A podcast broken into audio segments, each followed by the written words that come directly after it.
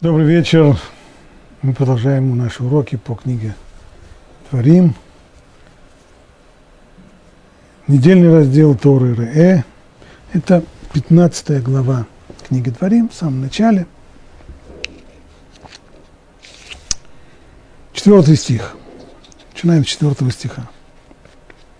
«И не будет у тебя ничего, ибо Бог благословит тебя в стране, которую дал тебе в удел – Господь Бог твой, чтобы ты овладел ей. Ну вот так мы приблизительно переводим на русский язык то, что сказано в оригинале «Эфес килой ебеха ивьон».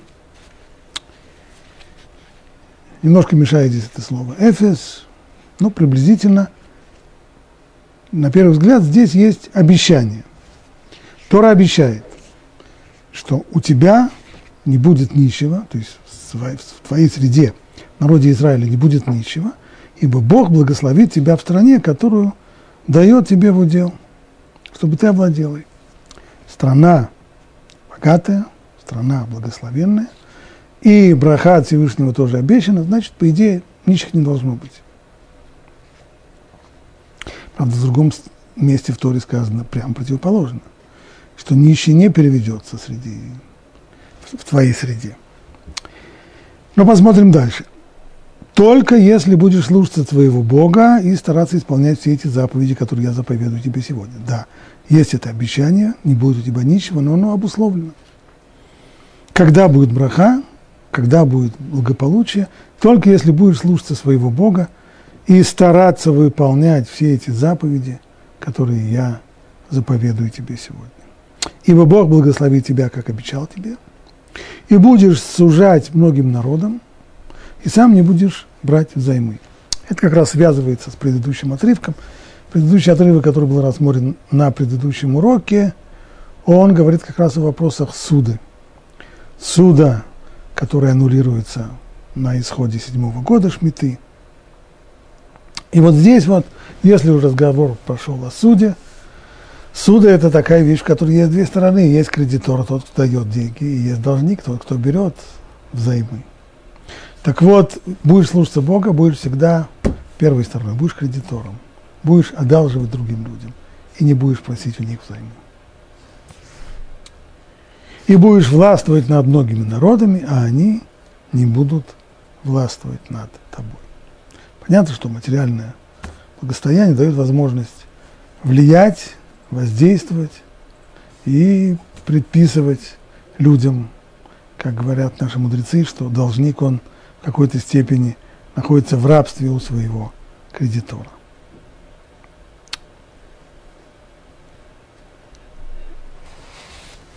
Но штука в том, что Талмуд эту фразу трактует несколько иначе. Именно потому, что перевод, который мы дали, он перевод литературный и приблизительный. А Талмуд трактует ее иначе. Не как обещание, и не будет у тебя нищего.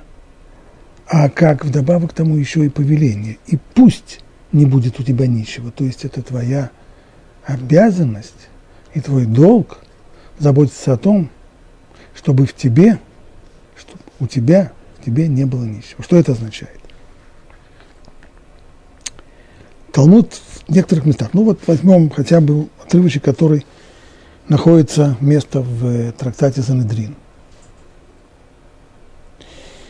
Говорит там Талмуд так. Учили мы в Мишне. Мишна это находится в э, трактате Баумицы. Его потеря и потеря его отца. Как быть человеку, который что-то потерял? И, ну, если потерял, надо поискать, постараться найти и вернуть себе свою потерю.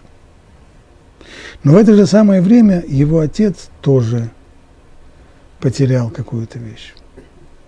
И ситуация складывается так, что нужно выбирать. То есть нет возможности одновременно искать и свою потерю, и потерю отца. Или даже если они, их не нужно искать, спасать. Возьмем, не знаю, случай, который иногда рассматривается, когда разлив реки смывает и попадает в воду что-то, что принадлежит человеку, и что-то, что принадлежит его отцу. Разлив довольно сильный, бурный – если человек бросится в воду, чтобы достать и спасти то, что уносит вода, то он успеет спасти только одно, пока он его вытащит на берег, второе уже вода унесет. И вот нужно выбирать жестко. Хорошо, когда нет возможности, когда не нужно выбирать. А лучше быть э, богатым, но здоровым, чем бедным, но больным. Это всегда лучше. Но если приходится выбирать, либо отца, либо свою. С одной стороны, ну, надо было бы сказать, что, наверное, нужно спасти имущество отца, потому что человек обязан почитать своего отца. Но дело в том, что обязанность почитания отца, она относится к тому, что человек должен делать своими руками, ногами, то есть посвящать свое время уходу за отцом и, его, и удовлетворению его нужд, должен посвящать свои силы и душевные, и физические, все стороны. Но, что касается денег, человек не обязан тратить деньги на, на нужды своего отца. Если отец, конечно, не в состоянии э, нужд, бедного нуждающегося. Поэтому в данном случае, говорит Талмуд, если его потеря и потеря отца, прежде он должен возвратить свое. Почему? Сказал Равьюда. Ведь Тора говорит, и тут он цитирует наш стих, тот, с которого мы начали, четвертый стих. «И пусть не будет у тебя нищего». Что это значит? Это не только обещание, что у тебя не будет нищего, но это и повеление, как объясняет там Раши. То есть в первую очередь позаботься о себе, чтобы ты сам не стал нищим. И только после этого заботишься о других. Позаботься о себе прежде, как завершает Талмуд, чем обо всех остальных. Это общий принцип всех заповедей по отношению к другим людям, когда Тора обязывает нас заботиться о нуждах других людей, помогать им, все эти обязанности, они имеют один общий знаменатель. Они накладываются на человека в тот момент, когда это не за его счет, то есть это не приводит его самому, его самого в состояние бедноты. Потребности человек только после того, как человек удовлетворил свои потребности, после этого он обязан удовлетворять потребности других людей. Но если в результате того, что он будет помогать другим, он не сможет удовлетворить свои, подчеркиваю, элементарные потребности, или в результате ему будет принесен материальный ущерб, то он не обязан в данном случае помогать другим. Нет запрета. Запрета нет. Но обязанности тоже нет.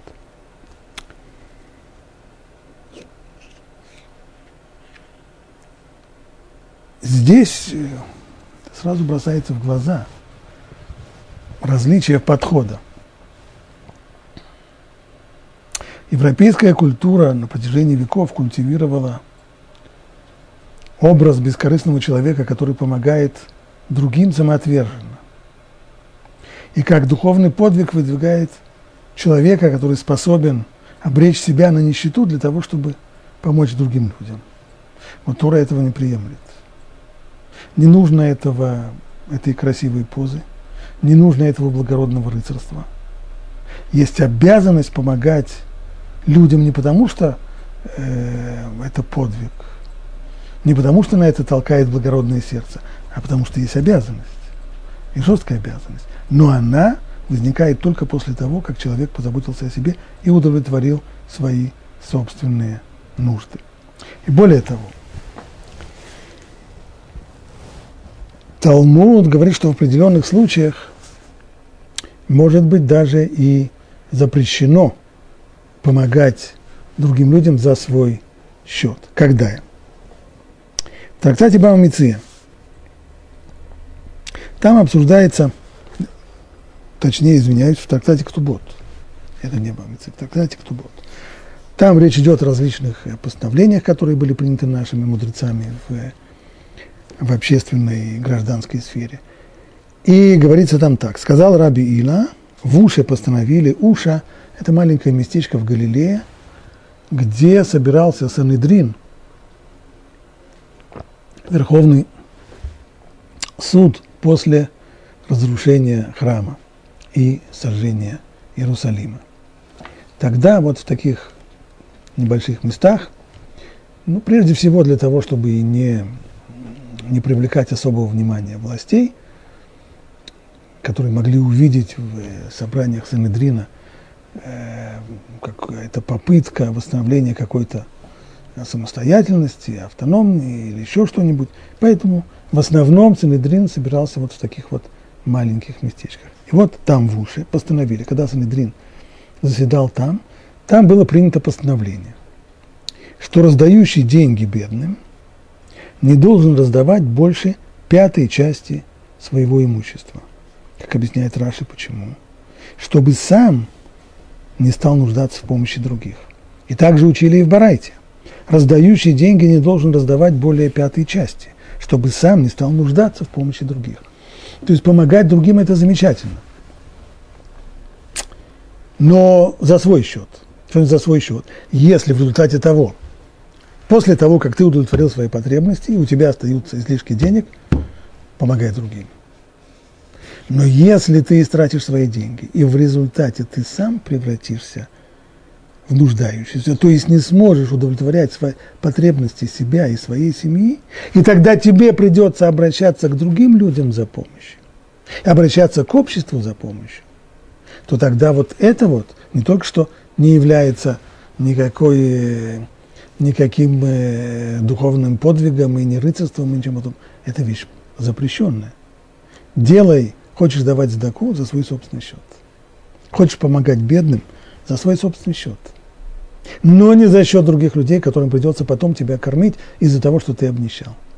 Поэтому мудрецы здесь установили, понятно, было непросто установить здесь нужное серьезное экономическое мышление для того, чтобы рассчитать средний человек, ведь, ведь это постановление, оно для всех, как для бедных, так и для богатых. Значит, нужно было найти какую-то золотую середину, при которой можно быть уверенным, что если человек ее отдаст, то оставшиеся, оставшегося сказать, имущества или дохода, тем внимание, тогда мудрецы говорили об имуществе, потому что тогда народ не был, не был пролетарием, он не работал за заработную плату. Человек имел свой кусок поля, его обрабатывал, имел дом или имел магазин или что-то в этом роде.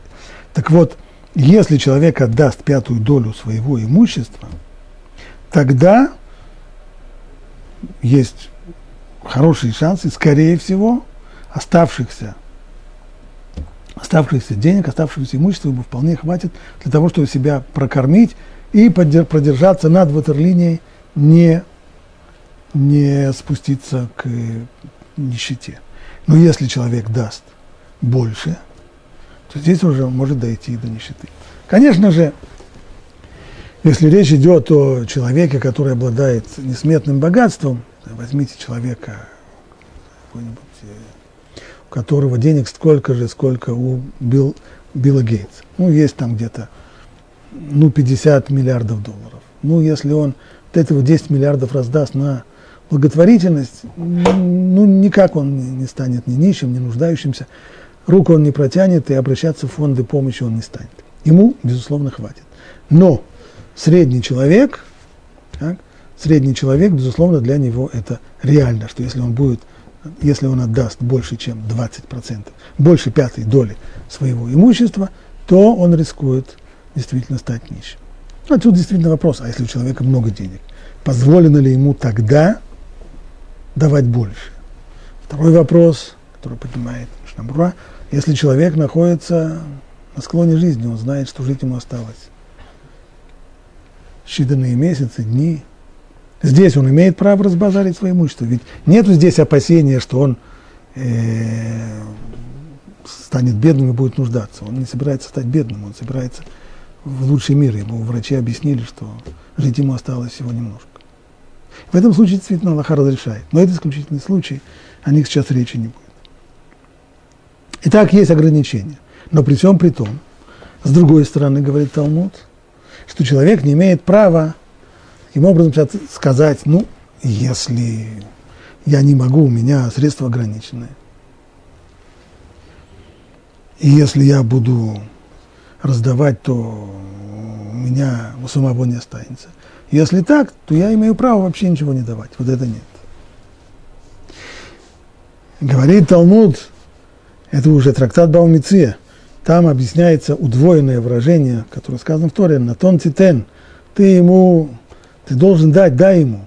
Такие удвоенные, удвоенные выражения в Торе встречаются в нескольких местах, и каждый раз они являются предметом обсуждения. Это просто такая форма, это идиома такая, такая форма выражения, принятая в языке Торы, или здесь есть дополнительное значение, то есть не просто дай, а дай, таки дай. Что значит дай, таки дай? Говорит Талмуд, ну, если бы было написано просто «дай», можно было бы подумать, что заповедь давать сдаку лежит только на том, кто может дать большое подношение бедняку, то есть дать ему серьезную сумму, дать ему что-то серьезное, что улучшит его положение, удовлетворит его потребности. Но откуда мы учим, что надо дать и небольшое подношение бедняку, если нет возможности дать большое подношение? Ну, нет у меня. Если я дам больше, то я сам превращаюсь в бедняка. Не разрешено. Что тогда? Я могу ему сказать, извини, друг, нету. Нет. Стих учит, ты должен дать, дай ему. В любом случае. То есть не можешь дать ему большое подношение, хотя бы маленькое, хоть немножко, хоть немного, но надо ему дать.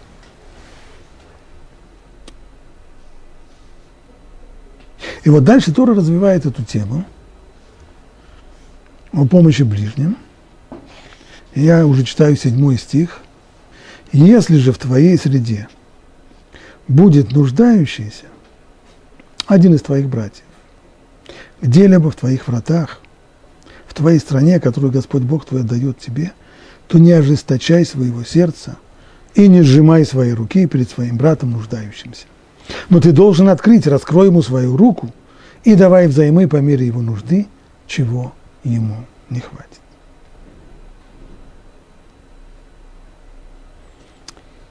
Если же в твоей среде будет нуждающийся, один из твоих братьев, где-либо в твоих вратах, твоей стране, которую Господь, Бог дает тебе. Один из твоих братьев. В принципе, речь идет о помощи нуждающимся. Для чего же тогда Тора подчеркивает, если в твоей среде будет нуждающийся, один из твоих братьев, достаточно было просто сказать, если в твоей среде будет нуждающийся, в стране, которую Бог дает тебе, то не ожесточай своего сердца, не сжимай свои руки, давай, помогай. Зачем подчеркивается твой брат?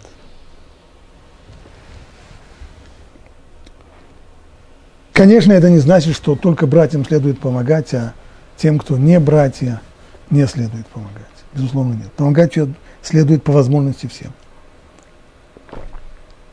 Но есть приоритеты. В том случае, когда средства человека ограничены, и на всех не хватит, то он должен знать, кому дать сначала, кому дать, а кому за неимением средств придется отказать. Поэтому Раши здесь приводит – в сокращенном виде вот этот закон, один из твоих братьев брату со стороны отца следует оказать помощь прежде, чем брату со стороны матери. То есть, Раши приводит здесь только самый конец, кончик айсберга, а имеется в виду следующее. Принцип, который называют наши мудрецы, анией ирха кодмим. Как это сказано и дальше, Раши это приводит – один из братьев где-нибудь в твоих вратах. В твоих вратах в языке Тора это означает в твоем городе. Знаешь, что он сидит в воротах и выбирается там. Имеется в виду житель твоего города. Что означает? Беднякам твоего города следует оказывать помощь прежде, чем беднякам другого города. Этот принцип, который выражен в, в короткой талмудической фразе «Анией ирха кудмин», то есть прежде всего нужно дать предпочтение имеют бедняки твоего города по отношению ко всем остальным. То есть принцип всегда, чем человек ближе к тебе, тем твоя обязанность помогать ему больше. Не так, как это ощущают некоторые люди, что они чувствуют необходимость помогать нуждающимся и голодающим в Африке, где-нибудь в Центральной Африке или в других районах. Я не говорю, что им не надо помогать, но иногда рядом с человеком живут его собственные близкие. Это могут быть его родственники, его соседи. Люди, живущие с ним в одном городе, его земляки. Не нужно для этого ездить в Центральную Африку, если ищешь кому-нибудь помочь. Но люди, безусловно, делают это не по, делают в основном по велению сердца, а сердце человека срабатывает, когда он видит э, картинки, то, что сегодня средства массовой информации дают э, в большом количестве. Ну и вот и получается, что человек прежде всего старается помочь людям далеким, не обращая внимания на то, что рядом с ним, совсем недалеко могут оказаться люди, близкие ему, которые тоже нуждаются. Так вот принцип. Чем люди ближе, тем больше твоя обязанность. Значит, прежде всего, конечно, это касается самые близкие человека люди. Это его родители, его дети вслед за этим, дети родителей. Затем его родственники, братья. Даже среди братьев, как Раша здесь приводит, есть градация. Если есть брат со стороны матери, есть брат со стороны отца, то брат со стороны отца, как более близкий тебе человек, по системе родства и наследства, то следует помочь ему именно в первую очередь, а потом уже то, что останется, дать брату со стороны матери и так далее. Затем, после родственников, следуют соседи, люди, которые живут в твоем районе. Вслед за этим люди, которые живут в твоем городе, то есть по отношению к жителям другого города, обязанность к землякам больше, в твоей стране и так далее, и так далее.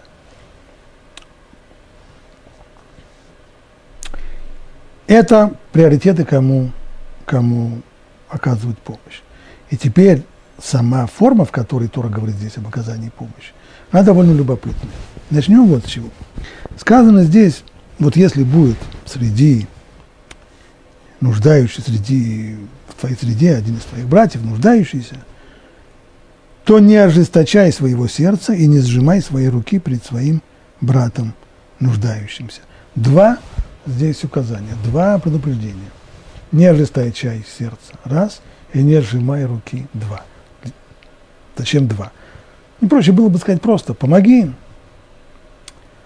А Тора выражает это в отрицательной форме. Не ожесточай сердце, не сжимай руки,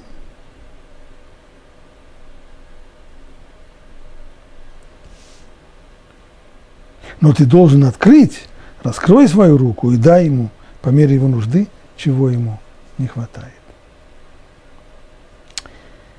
Раши поясняет это так. Не ожесточай. Есть люди, которые мучаются. Дать пожертвование или не дать? Как это говорится, и хочется, и колется, и... Поэтому сказано, не ожесточай своего сердца. И есть люди, которые протягивают руку, чтобы дать, но затем сжимают ее, потом этому сказано, не сжимай. Протянул руку дать, дай. То есть в словах Раши здесь содержится довольно любопытное утверждение. Почему удвоено не, не ожесточай сердце и не сжимай руку? Не ожесточай сердце относится к мыслям человека, к его, к его ощущениям, к мыслям, к чувствам а «не сжимай руку» относится к действию.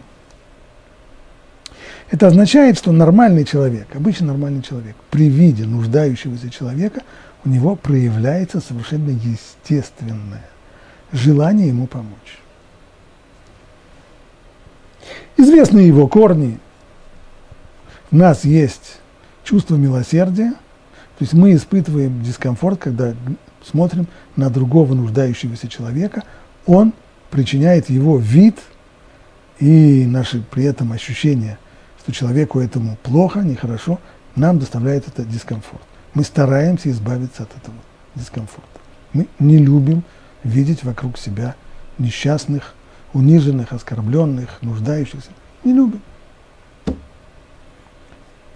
И если мы с таким человеком встречаемся, то совершенно естественно есть желание помочь. Желание помочь, как желание инстинктивное, которое исходит от воображения, то есть когда мы его видим, мы воображаем его состояние, его э, угнетенный внутренний мир, и от чувства. У нас, у нас пробуждается чувство желания помочь. А мысль человеческая, она работает куда медленнее. Вот здесь, вот после того, как у человека пробудилось желание помочь, только после этого вдогонку вдогонку приходит мысль, стоп, стоп, стоп, стоп, стоп. Если я ему помогу, а сколько у меня денег останется, а ведь мне нужно купить вот это и это и это, а смогу ли я себе позволить, а. И человек начинает думать, помогать, не помогать, дать, не дать, дать, не дать, может, дать немножко, может быть, дать...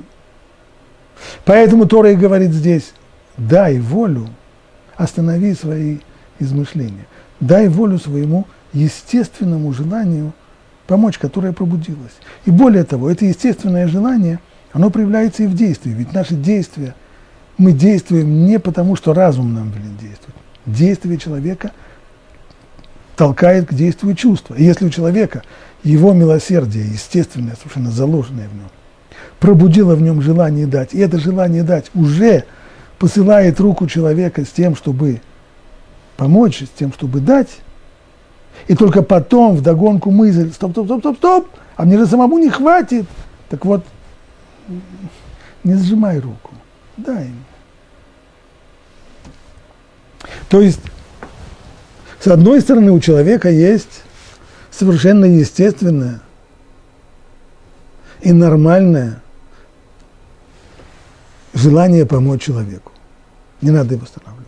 Значит ли это, что в этой области человек должен действовать не по тому, что говорит ему разум, а по велению сердца? Нет, мы же видели.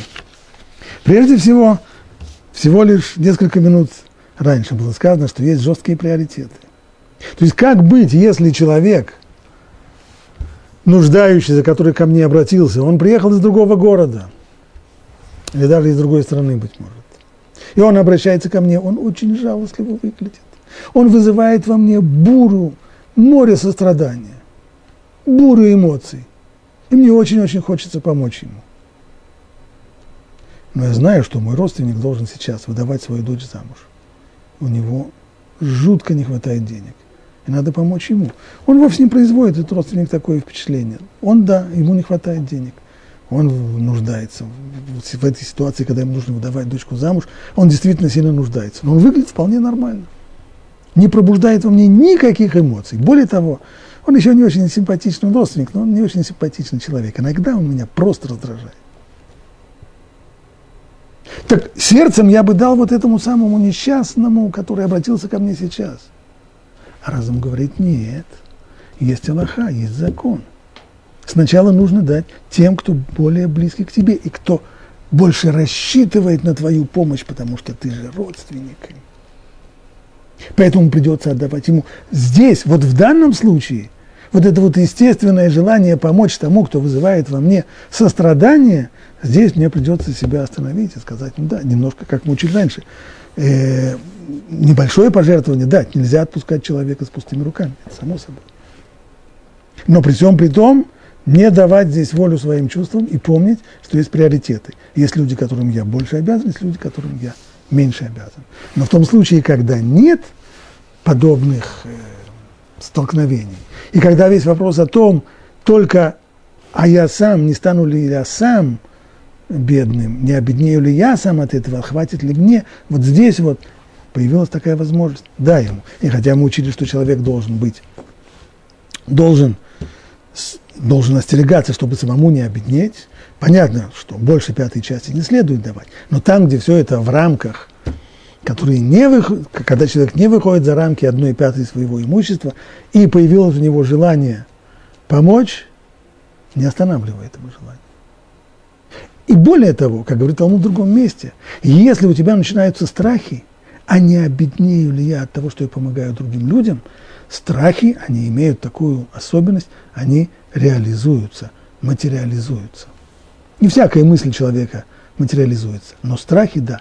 То, чего мы боимся, то с нами случается. Поэтому тот, кто все время думает, в качестве примера, помню, как-то одна женщина задавала мне уйму-уйму вопросов. Она была беременная, она задавала вопрос, а что будет, если ей придется рожать в субботу? А как быть с этим? А как быть с этим? А как быть с этим? И она так долго, так много вопросов задавала о том, что будет, если она будет рожать в субботу, что она в конечном итоге родила в субботу. Она этого очень боялась, она это получила. Точно так же с бедностью. Тот, кто все время боится бедности, он так и будет бедным. Это реализуется. Это обещано.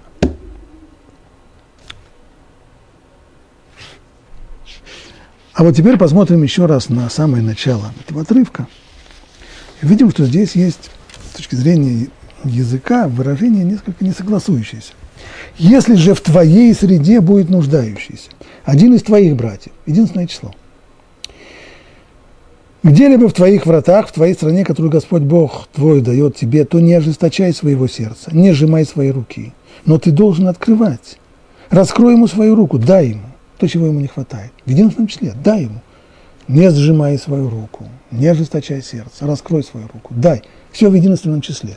Значит, это заповедь, которая записана здесь. Дай ему взаймы по мере его нужды. Обязанность заботиться о неимущих, она обязывает каждого отдельно взятого человека. Но с другой стороны, нельзя же сказать, если же в твоей среде будет нуждающийся. Это что? Это ко мне лично? У меня моей среды нет. В твоей среде это обращение к обществу. Если ты, народ Израиль, дойдешь до того, что в твоей среде, в среде народа Израиля, в среде, в твоих общинах, в твоем городе будут нищие, то ты, так вопрос, кому здесь Тора обращается? К обществу или каждому отдельно взятому человеку? Забота о неимущих, забота о нуждающихся – это забота общества и его сказать, общественных институтов, или это забота каждого отдельно взятого человека? Равирш обсуждает этот вопрос. Вот что он пишет. С одной стороны, форма обращения в единственном числе. Так, что говорит, что Тора обращается к каждому отдельно взятому человеку. Но, с другой стороны, эти слова следует толковать как обращение ко всему обществу. Нельзя же сказать отдельно взятому человеку, если будут в твоей среде нуждающиеся среди тебя. С другой стороны, в свете использованного выражения, слова «не ожесточай своего сердца» и следующее предложение относится в первую очередь к индивидууму, ведь сказаны они все в единственном числе. Нельзя сказать обществу, ты, общество, не ожесточай своего сердца. Это сказано отдельно взятому человеку. Таким образом, закон в этом случае подразумевает в равной мере и общество, и индивидуума. То есть это не или-или, а к обоим. Тора обращается здесь и к обществу, и к отдельно взятому человеку. И обязанность заботиться о бедных формулируется здесь, формулируемая здесь возлагается в равной степени и на общество в целом, и на каждого его члена в отдельности. Один лишь индивидуум и одно только общество не смогут удовлетворить требованиям этого закона. Нельзя взваливать всю ношу обязанностей на отдельно взятого человека, ибо средства его ограничены, а общество, у общества средства намного больше. А нельзя сказать, что они безграничные, но совершенно несравнимы. Но с другой стороны, и общество одно без помощи индивидуума не сможет. Обычно общественные деятели левого толка всегда возмущаются, почему забота о нуждающихся становится делом рук э, различных частных фондов и организаций. Это должно быть, это государство должно взять на себя, это, это функция. И государство, и все общественные организации, их отличает одно важное средство – бюрократизм, неповоротливость. Пока, пока люди заполняют анкеты, пока они обращаются, пока они... А им деньги нужны сейчас – им помочь нужно сейчас и моментально. Поэтому нельзя ни в коем случае возлагать все бремя ответственности только на общество. И отдельно взятый человек должен знать, что и он обязан тоже. И действительно, на протяжении всей еврейской истории так э, еврейский народ и жил. С одной стороны, в любом, как Рамбам это пишет, Меулам Лошама, ну в жизни мы никогда не слышали, что есть где-то хотя бы одна еврейская община – в которой не было бы кассы благотворительности, купаться така. Не слышали. Нету ни одного города, в котором живет еврейская община, в которой не было бы благотворительности. То есть всегда общественные организации, община в лице своих э, должностных лиц, выборных, невыборных, добровольных, недобровольных, всегда община старалась иметь кассу благотворительности – для того, чтобы помогать бедным. Но с другой стороны, всегда, всегда любой человек тоже чувствовал себя ответственным за помощь бедным лично. Вот этот вот вопрос, о чем, к кому же здесь Тора обращается, он становится предметом довольно непростой дискуссии. Дело в том, что не, не в том плане, который пишет Равир, что, что бремя обязанности лежит и на тех, и на других. Конечно. Дальше есть здесь требование, Талмуд спрашивает следующую вещь. Сказано, раскрой ему свою руку и дай ему по мере его нужды. Да, в чем он нуждается? Вполне можно было бы поставить здесь точку и так ясно. Дай ему по мере его нужды. Но дальше сказано, чего ему не хватает. А это зачем сказано? Но уже сказано по мере его нужды, нужда и то, что ему не хватает. Масло масляное. Для чего Тора прибавляет здесь эти слова, вроде бы ничего не значащие, они лишние. Из этих лишних слов Талмуд учит, что нужно дать человеку все, есть обязанность, удовлетворить все его нужды, все, что ему не хватает, даже те вещи, которые с нашей точки зрения являются излишествами. Но ему это не хватает. Стало быть, если есть обязанность удовлетворить, не просто помочь, дать ему какую-то определенную сумму, а помочь означает удовлетворить его потребности, все то, в чем он нуждается, дать ему все то, чего ему не хватает. Вот это лежит обязанность на мне. Или это обязанность только на общественных организациях, на общине, а я должен по возможности давать ему что-то.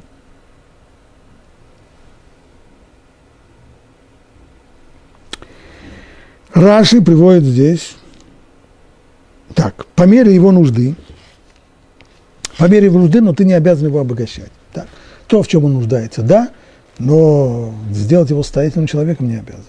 А для чего сказано еще, чего ему не хватает, лишние слова? Говорит Раши, даже лошадь для верховой езды и раба, чтобы бежал перед его лошадью. То есть, если ему этого не хватает, как это может быть в случае человека, который вырос в состоятельной семье и разорился, то теперь ему без... Э, он не привык ездить в общественном транспорте, он привык ездить в э, собственной машине. Ему сейчас не хватает машины. Не надо ему Кадиллак. Ну, ну, по крайней мере, хоть какую-нибудь собственную машину. Так погодите, значит, получается, что мы должны ему обеспечить его собственным автомобилем? Даже те люди, которые, может быть, сами его не имеют. Откуда Раши это взял? Раши взял это из э, Талмуда, трактат Ктубот. Там сказано так. Наши наставники учили, для сироты, который собрался жениться, арендуют жилье, приобретают постельные принадлежности и всю необходимую ему утварь. А затем, только затем, устраивает ему свадьбу. Как ведь сказано, по мере его нужды, что не достает ему. То есть, жених – это отдельный случай. У него есть потребности особые, которых нет у других людей. Другие люди могут вполне обойтись простой одеждой, а ему нужен э, костюм, в котором не стыдно появиться под хупой. Он жених, ему нужно жилье, ему нужна минимальная обстановка. Все это другим людям не нужно, а ему нужно. И поскольку сказано, ты дай ему то, что не достает ему, по мере его нужды, значит, значит, есть обязанность позаботиться о том, чтобы у него это было как сказано есть, по мере его нужды это жилье, чего ему не достает, это кровать и стол. То есть здесь Талмуд объясняет эту тавтологию иначе, не так, как я сказал выше, а различает это здесь, по мере его нужды это жилье, а чего ему не достает, это кровать и стол. Ему это жена.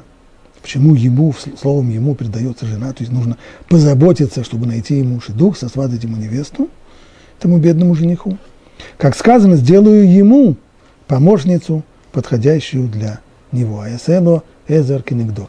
Самым первым сватом известно был сам Творец мира, который сосватал Адаму, первому человеку, его жену.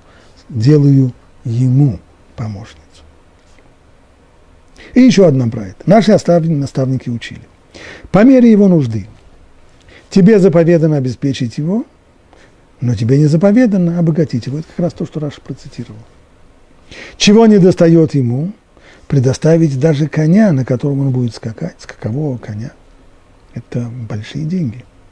И раба, который будет бежать перед ним. Если в XIX веке, в XVIII веке, в начале XIX лакеи ездили на задках кареты, то в древнем мире это было не принято, в древнем мире э, человек состоятельный ездил верхом, либо на муле, либо, если он был еще более состоятельный, на лошади, а лакей бежал впереди его, расталкивал различных людей и давал возможность своему господину проехать.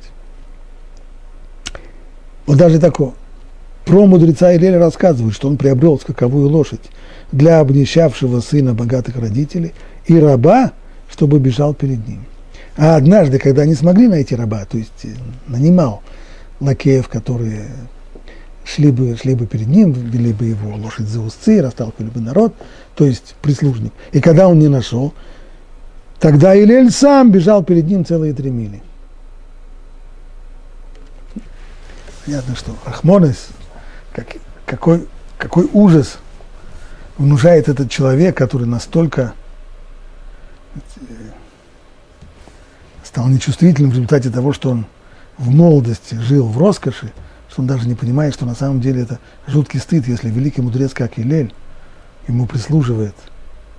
Но он в этом нуждается. Нужда, как русский народ говорит, голод не тетка.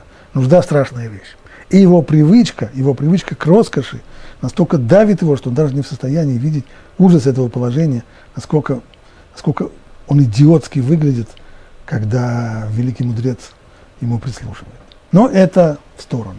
Он в этом нуждается. Что делать? Нормальные люди в этом не нуждаются. То есть из этого всего мы видим первый, первый вывод. Что нужда, как понимает ее Талмуд, это не объективное понятие. Оно понятие субъективное. Одни люди нуждаются в одном, другие в другом.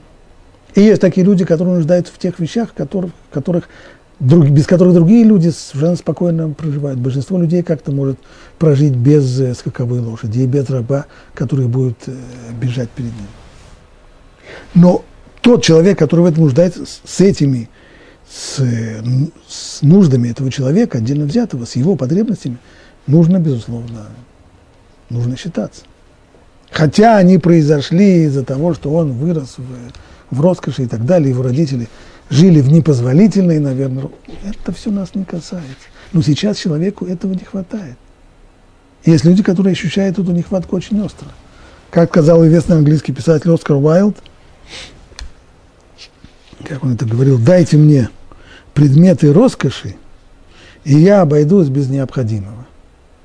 А перефразировал эту фразу, был такой в 60-х годах прошлого века еще, и не только в 60-х, жил еще намного раньше, в 30-х, в середине 20 века советский поэт Михаил Светлов, еврей, он сказал это в такой форме.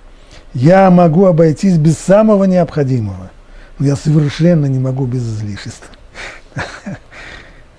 Есть такие люди, они в этом нуждаются. И с этим тоже нужно считаться. То есть нужно удовлетворить и их потребности в излишестве. Ну вот теперь основной это вопрос, а на ком лежит эта обязанность? Удовлетворять потребность вот этих вот несчастных людей в излишествах. Или только таких несчастных людей, или других людей в их потребностях, ну, пример, который был дан, что человек должен жениться. Жениться – это масса денег. И жилье, и обстановка в квартире, и это масса, на сегодняшний день это масса, масса, масса денег. И все это на меня? Я обязан исполнять заповеди Торы. Есть заповедь помогать ближним. Значит, это мне Тора говорит, что я должен позаботиться как-то, чтобы у каждого человека были удовлетворены все его потребности. На первый взгляд, да. Почему, собственно говоря, нет?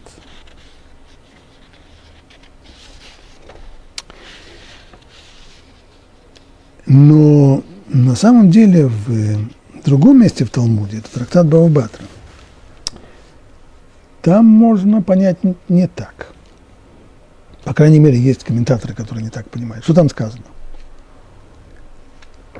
Это Баубатра, девятый лист, там целый большой отрывок, который посвящен вопросам помощи неимущим. Учили, это в трактате П, Мишна нищему, переходящему с места на место, дают не меньше буханки хлеба. Принцип тот же. Техизруно. То, что ему не хватает. Чего не хватает человеку, который он в пути, он идет пешком и проходит через этот город, и продолжает дальше в следующий, ему поесть надо. Вот в чем он нуждается. Не меньше буханки хлеба. И если же он ночует в этом городе, он не идет дальше, а он останавливается здесь на ночлег, то надо позаботиться о ночлеге. Дают тогда, ему дают необходимое для ночлега. Так сказано в Мишне. Спрашивает Талмуд, что это означает, необходимое для ночлега. Нужен ли ему пропуск в гостиницу? Нет, более скромно. Сказал Равпапа, кровать и подушку. Вот это то, что обязаны ему дать. А если он остается в городе на субботу, не просто заночевал, а остается на субботу, тогда ему дают пищу на три трапезы. То есть недостаточно только дать ему ночлег, но и нужно позаботиться все три трапезы. Хотя в то время обычный человек в обычный день довольствовался двухразовым питанием, в субботу есть обязанность трех сеудот, и эта обязанность распространяется и на бедняков тоже. Стало быть, необходимо позаботиться о том, чтобы у них было три трапезы. Учили, если он обходит пороги, то есть он ходит по домам собирать стаку, ему да отдавать не обязаны. Если разговор идет об отдельно взятом человеке, тогда что это значит? Что если человек стучит мне во дверь, и я понимаю, что он стучит во дверь к соседям тоже, то я ему не обязан ничего давать. Почему? Потому что он стучит, э, потому что он оббивает пороги. Да, ну так каждый человек скажет ему, я, он оббивает пороги, я ему не обязан. Что ему тогда останется тогда? Зубы на полку?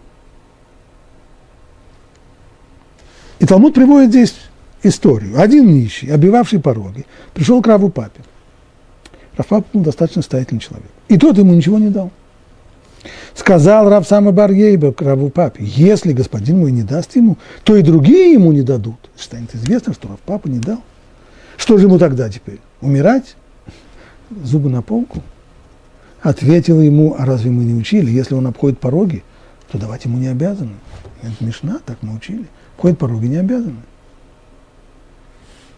И Ражи здесь объясняет, не обязаны давать ему из благотворительной кассы. Ведь ему хватит того, что он собирает по домам. Я сказал ему, на что ответил ему Равьев, сказал ему, мы не обязаны давать ему большой дар, верно, поскольку он обивает пороги, то давать ему много мы не обязаны, но обязаны дать хоть немного. А если ты ему не дашь ничего, то другие скажут, а, что это Равпапа ему ничего не дал? Наверное, он знает, что это мошенник, поэтому тоже не дадим. Так ему тогда никто не даст, ему теперь помирать с голоду.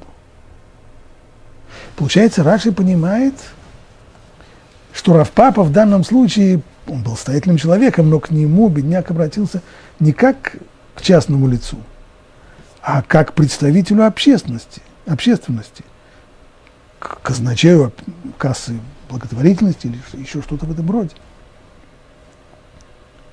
И тогда понятно, что поскольку он обивает пороги, то община уже не обязана о нем заботиться. Он сам устраивается, обивает пороги. Если он не обивает пороги и, придя в город, обращается сразу в общину, сразу в кассу благотворительности, тогда все это мы ему обязаны дать. И буханку хлеба, если он только в пути, и ночлег, если он заночевал, и три трапезы на субботу. И именно так объясняет и комментарий Тусафрот. Пишется там так. Ничего ему не дал, Раф Папа был казначеем и не дал ему из благотворительной кассы. Правда, тогда не очень понятно возражение, которое ему возразил Равсама. Если ты ему не дашь из общественной кассы, то никто ему больше не даст. Э, какая связь? Если бы он пришел к нему как, как частному лицу, и мы бы тогда сказали, что частное лицо не обязано помогать тому, кто обивает пороги, тогда зачем ему обивать пороги, ему все равно никто не даст. Каждый тоже скажет, я частное лицо, а он обивает пороги, я ему не обязан давать. Тогда понятно возражение. Но если он пришел к Раву Папе как к казначею, и Рав Папа ему не дал, поскольку тот ходит по, по, по квартирам, обивает пороги, то тогда в чем возражение? Он ему потому и не дал, поскольку он уже устроился сам, он сам ходит, собирает, и он сам устроится. Зачем общинные деньги мы ему не дадим? А что объясняет Тусфот, конечно смысл здесь вот какой. Если Равпапа, который казначей общественной кассы, ему не даст, то люди здесь подумают, а что это Равпапа ему не дает? Они не подумают, что это потому, что он набивает пороги. Они подумают, потому что Равпапа что-то про него знает, что ему давать, наверное, не надо. Он недостойный человек. Или, может быть, он просто мошенник у него, он не нуждающийся. Он э, из детей лейтенанта Шмидта, как классической литературе был. Вот в чем здесь дело. Получается, что на, по мнению Раши и Тосфот, вот эта обязанность удовлетворить все потребности человека, дать ему все то, в чем он нуждается, не возлагается на отдельно взятого человека. Это на общественной организации. Я обязан помочь ему сколько-нибудь. И хотя он обратился ко мне и приходит ко мне и говорит, слушай, помоги мне, мне нужно выдать дочку замуж, помоги мне, ну, я ему помогу, дам ему 50 шекелей. Или 150. Но совсем не обязан я заботиться о том, чтобы удовлетворить все его потребности. Найти ему квартиру, купить ему обстановку. Но это мне не Раши Тосфот, а вот Рамбам, скорее всего, так не считает. Потому что Рамбам приводит эту Аллаху, не указывая никоим образом, что речь идет об общественных организациях, пишет просто, если нищий обходит пороги, не обязаны давать ему большой дар, но немного дают. Ну, как, как Талмуд здесь и заключает, что тому, кто обивает пороги, не, не обязаны давать много, но хотя бы что-то дать ему нужно. И запрещено отправлять просящего бедняка ни с чем. Это общий принцип. Даже если ты понимаешь, что ему ты не, не обязан, но возвращать его с пустыми руками нельзя. Хоть что-нибудь ты обязан ему дать. Это, таким образом, мы видим, что среди комментаторов Талмуда, среди пуским, есть расхождение во мнениях. Теперь посмотрим, как выводится Аллаха в Шулханарухе. Шулханарух сам уходит от этого вопроса и не высказывает конкретного мнения, а пишет в общем, сколько дают бедному по мере его нужды, то, что ему не достает. Как именно? Если он голоден, его кормят. Если он нуждается в одежде, дают одежду. Все. Все, в чем он нуждается. Нет у него домашней утвари, приобретает у него домашнюю утварь. И если, будучи богатым, он обычно скакал на лошади, и перед ним бежал раб, а затем разорился, и теперь он, бедняга, не может без не может ездить в общественном транспорте, следует купить для него коня и раба. Каждому, и таким образом каждому в соответствии с тем, что ему необходимо. Я могу прожить без раба, который будет бежать передо мной, а он не может. Ему надо это дать. А кто должен дать? Шулханорг ничего не говорит. Рама в своих замечаниях пишет конкретно. По всей видимости, все это обеспечивает казначей – благотворительной кассы или вся община вместе. Но отдельно взятый человек не обязан обеспечить бедняка всем, что ему не доставает. Поэтому, если пришел конкретно взятому человеку, помоги мне, он должен ему дать что-то, что он может, но не обязан удовлетворить все его потребности. А что же будет со всем остальным? Мне нужно дочку замуж выдать, а ты мне даешь 150 шекелей. На 150 шекелей это был старый, старый советский анекдот. Вот тебе 3 рубля, ни в чем себе не отказывай. Да, вот тебе 150 шекелей, на эту свадьбу не сыграешь. Ну, есть другие люди. Обратись к другим. И так пишет здесь Рамо. Поэтому бедняк, должен сообщить о своих нуждах э, обществу, многим людям. И как, как, если каждый даст по 150 шекелей, то уже можно будет вполне-вполне э, устроить свадьбу. А если нет многих?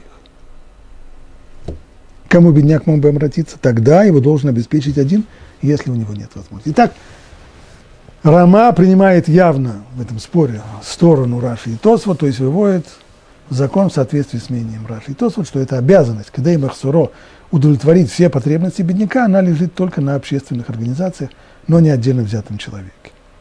А Вилинский Гаон, Агро, в своих замечаниях Шулханаруху говорит, таково мнение Агро – но не все с ним согласны. И в доказательство приводит историю про Илеля. Илель купил скаковую лошадь этому разорившемуся аристократу. А Илель кто был? Казначей? Нигде в Талмуде не сказано, что он занимался такой. И был казначеем, и не был ответственным за общественную кассу никогда. Разорившийся аристократ обратился к нему как к частному лицу. И он как частное лицо из своего кармана купил ему лошадь и даже нанимал раба, который бежал перед ним. Стало быть, Илель понимал. Он не отправил его, сказать, тебе нужна лошадь, вот обратись, здесь есть через э, два квартала отсюда гмах, общественная касса, вот обратись туда за судой на лошадь. Он сам ему купил. Значит, он понимал, что это обязанность на нем. Завершая всю эту дискуссию автора Руха Шулхан, Михаил Михаил Эпштейн, который был раввином э, в Новогрудке в XIX веке, пишет следующую вещь. Он цитирует то, что написал Рамо в Шулханорухе, что обязанность удовлетворить все потребности э, бедняка – это обязанность только общественных организаций, но не отдельно взятого человека, и пишет его слова, с какой стороны не посмотреть, непонятно. Я не понимаю. И раскладывает по полочкам. Если у одного есть возможность, отдельно взятый человек, богатый, типа Билл Гейтс, я не слышал, чтобы среди евреев были такие богатые люди, ну, богатые. И к нему приходит бедняк, и у него есть достаточно денег для того, чтобы удовлетворить все его потребности. И если у одного есть возможность, например, он очень богат, а бедняков мало, теоретическая возможность. Богатых много, бедняков мало, богатый человек, к нему приходит один из немногочисленных бедняков, обращается к нему, и он может обеспечить и всех их тем, в чем нуждается, так почему же он не обязан? Почему этот человек должен сказать, я не обязан, иди в ГМАХ, есть общественные организации, есть касса взаимопомощи, есть касса благотворительности, есть. Почему не обязан? Заповедь Здаки. Ведь заповедь Здаки, заповедь благотворительности возложена на каждого еврея.